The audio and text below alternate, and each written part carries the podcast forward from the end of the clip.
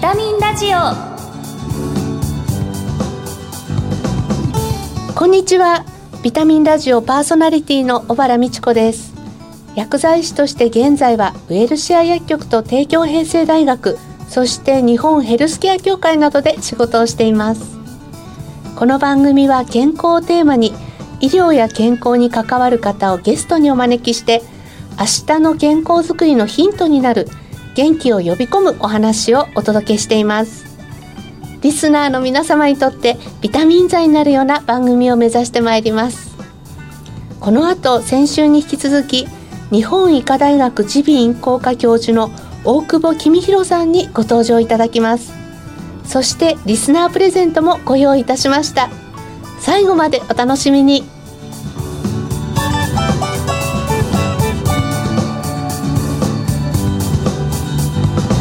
ビタミンラジオ。この番組はお客様の豊かな社会生活と健康な暮らしを支えるウエルシア薬局の提供でお送りします。ビタミンラジオ。早速今月のゲストをご紹介いたします。日本医科大学耳鼻咽喉科教授の大久保公弘さんです。よろしくお願いいたします。よろしくお願いします。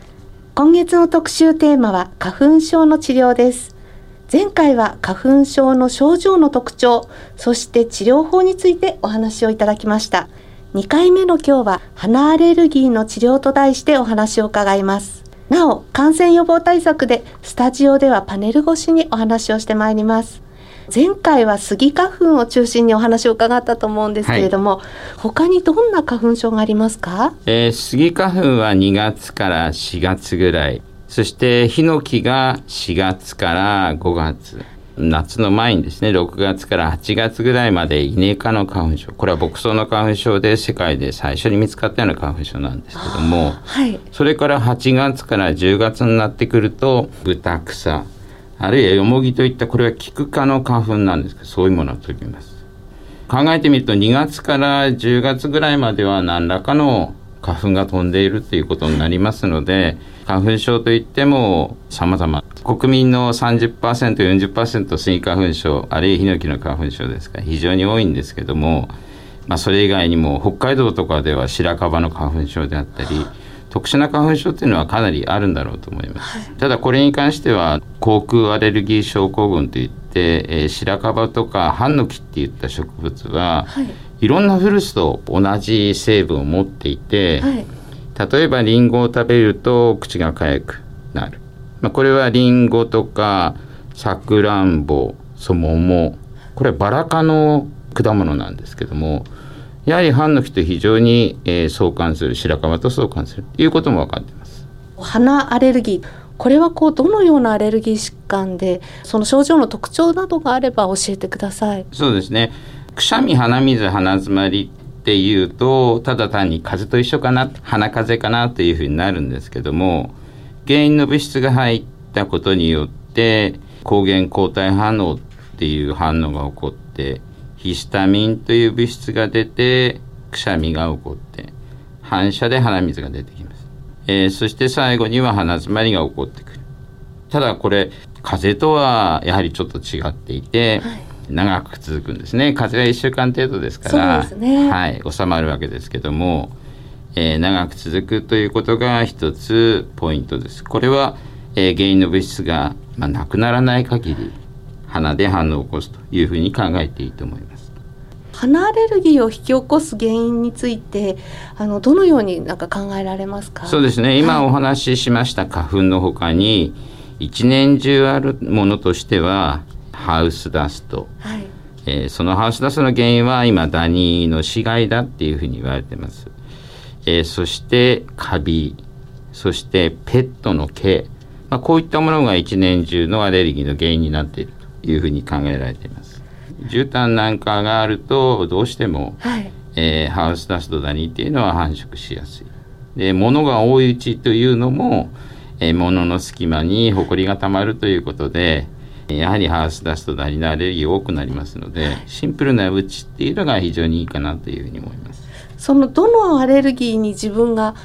かかっているのかっていうような検査っていうのは耳鼻科でできたりするんですか、まあ、これはあのアレルギー方が他の科でもできると思うんですけども、はい、血液を取ってある物質に対する IgE という特殊な抗体が見つけられればそれに対して自分の体は抗体を作っているすなわちそれに対して自分は敏感になっているということを示しています。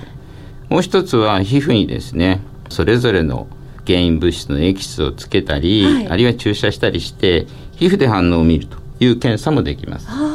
皮膚で反応を見るっていうのは割と時間もかからずに。そうですね。15分ぐらいで判定ができますので、えー、早くに知りたい場合は皮膚反応をお勧めしたいと思いますまあ、風邪の症状もよく似てると思うんですけれども、はい、どんな点に違いがあるんでしょう？鼻アレルギーの場合はやはり同じ原因の物質で目も痒くなることがある、はい、ここが大きく違うのともう一つですねアレルギー性鼻炎鼻アレルギーでは鼻水の、えー、色とかサラサラ感っていうのはずっと一緒なんですね。ところが風は最初はくしゃみで水っ鼻だったものがだんだんネバネバになってきて最後黄色くなってきてだんだん止まってくる。色の変調も示してくる、はい、これは鼻の、えー、症状としては風邪と鼻アレルギーでは大きく違うところだろうと思います。鼻を噛んでいて自分がどういう鼻であるか出やすい鼻なのかそれともスポッと抜けるようなネバネバした鼻なのか自分が今どういう状況にあるのかっていうのを考えていくのはいいことだろうと思います。病気が見えるっていうのはすごくこうリスナーさんにとっても安心材料になるかなというふうに。そうですね、はい、耳鼻咽喉科は全部あの覗いて僕らも見えるとこですので、ええ。えー、一緒に見てお話をして納得していただくということが重要だろうと思います。はいあの実際この鼻アレルギーの治療法っていうのはどんなふうになさってるんですか？はい、これもやはり薬物療法が主体ですけれども、はい、鼻づまりがひどければ手術という方法、ずっと長いことハウスダストダニのアレルギーで刺激され続けてくると粘膜はなかなか元に戻らない状況になってまあ、こういった場合には入院での手術であったりレーザー治療という、えー、粘膜を凝固する、まあ、こういったことも行います。ハウスダストダニの通年性アレルギー性鼻炎鼻アレルギーであればこれは免疫療法という治療法もございます。追加発症のところでもご説明しましたように舌下免疫療法もダニに対してありますんでそうすると根本的にダニの鼻アレルギーを治療できるということになるかと思います。新しい治療法がこう出てきているのでそういう意味では随分楽になってきそうですね。そうですね。はい。治療を続けていくと完治する可能性っていうのはどうなんでしょうか？はい、もちろんあの正常の方と同じように通常の生活環境の中ではくしゃみをしない鼻水もそれほど出ない鼻も通ってるっていうような状況にはできるかと思います。またこれと鼻詰まりがひどい人には手術療法など組み合わせるとより、えー、正常に近づく。っていうようなこともありますので、ぜひ自分の症状とそして先生方と相談してですね治療法を組み立てていただければと思います。この鼻の手術ってなんとなくちょっと聞くと怖いんですけど、ね、あのはい時間とかどのくらいかかるえっ、と実際にレーザーの治療は、はい、えー、ほとんど片側5分ぐらいのレーザー照射なので、はい、えー、両方で10分程度麻酔含めて30分程度で終わります、まあ、入院して粘膜を切るという手術においては鼻の中なかなかうまく縫えませんから、はい、1週間程度の入院で以前とは全く違った鼻の通りになりますからそれに関してはずっと悩んでいる方はご相談いただければと思います。あの現在新型コロナウイルスが猛威を振るっているわけなんですけれどもこう鼻水やくしゃみなど鼻アレルギーの症状が出た場合っていうのはどのように対処していけばよろしいですか？そうですね。新型コロナウイルス感染症これだけ多くなってきてますと人前でくしゃみをする鼻をかむというのはなかなか難しくなってます、はい、自分だけのくしゃみ鼻水で病気だった鼻アレルギーが今度は社会に影響を及ぼす社会的な病気になってしまった。っていうこともありますので、まあ、そういった方は逆に二重にマスクをして私はそれでも気を使ってるんですっていうこともやはり社会的にもアピールすることも必要になりますし十分な治療でくしゃみ鼻水を抑えていくっていうことも必要です。朝なるべく満員電車に乗る時にくしゃみを出したくないなということになればやはり朝早めに効く薬剤を飲んでいただいたり、えー、中鼻ムズムズするとしたらそこで、えー、点鼻薬を使ったりまたお薬を使ったりと自分でそういう症状が出やすい時を抑えていくということを考えるのも重要かもしれません。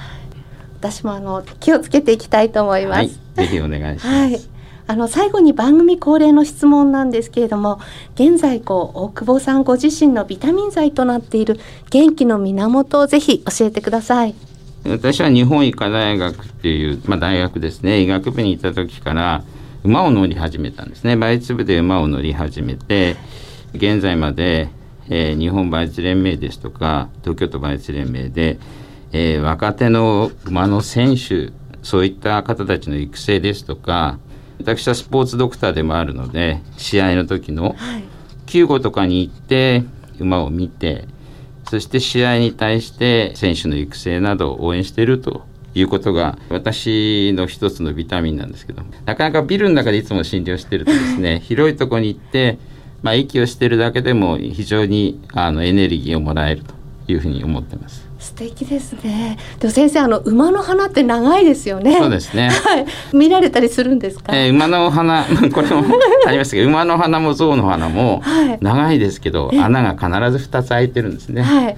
哺乳類全部穴が二つ。ということはそれだけ異物を取りやすい構造になっている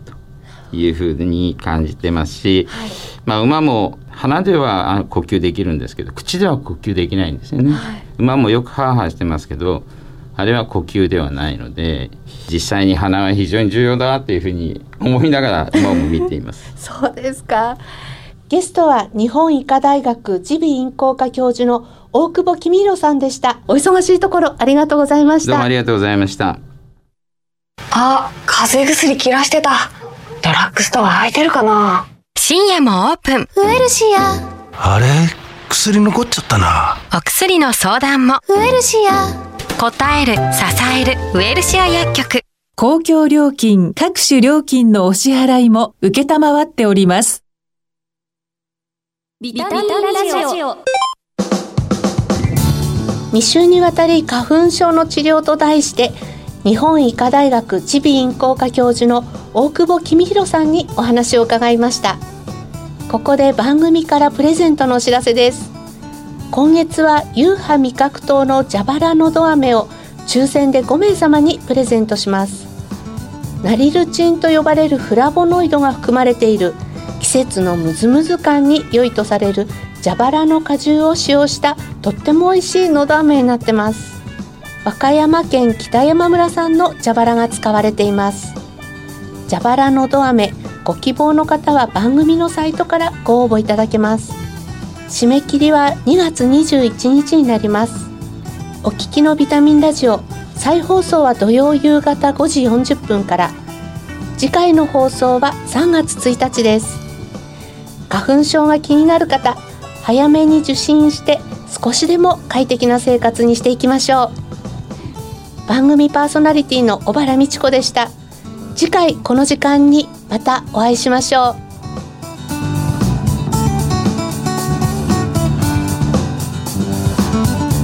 ビタミンラジオこの番組はお客様の豊かな社会生活と健康な暮らしを支えるウエルシア薬局の提供でお送りしました。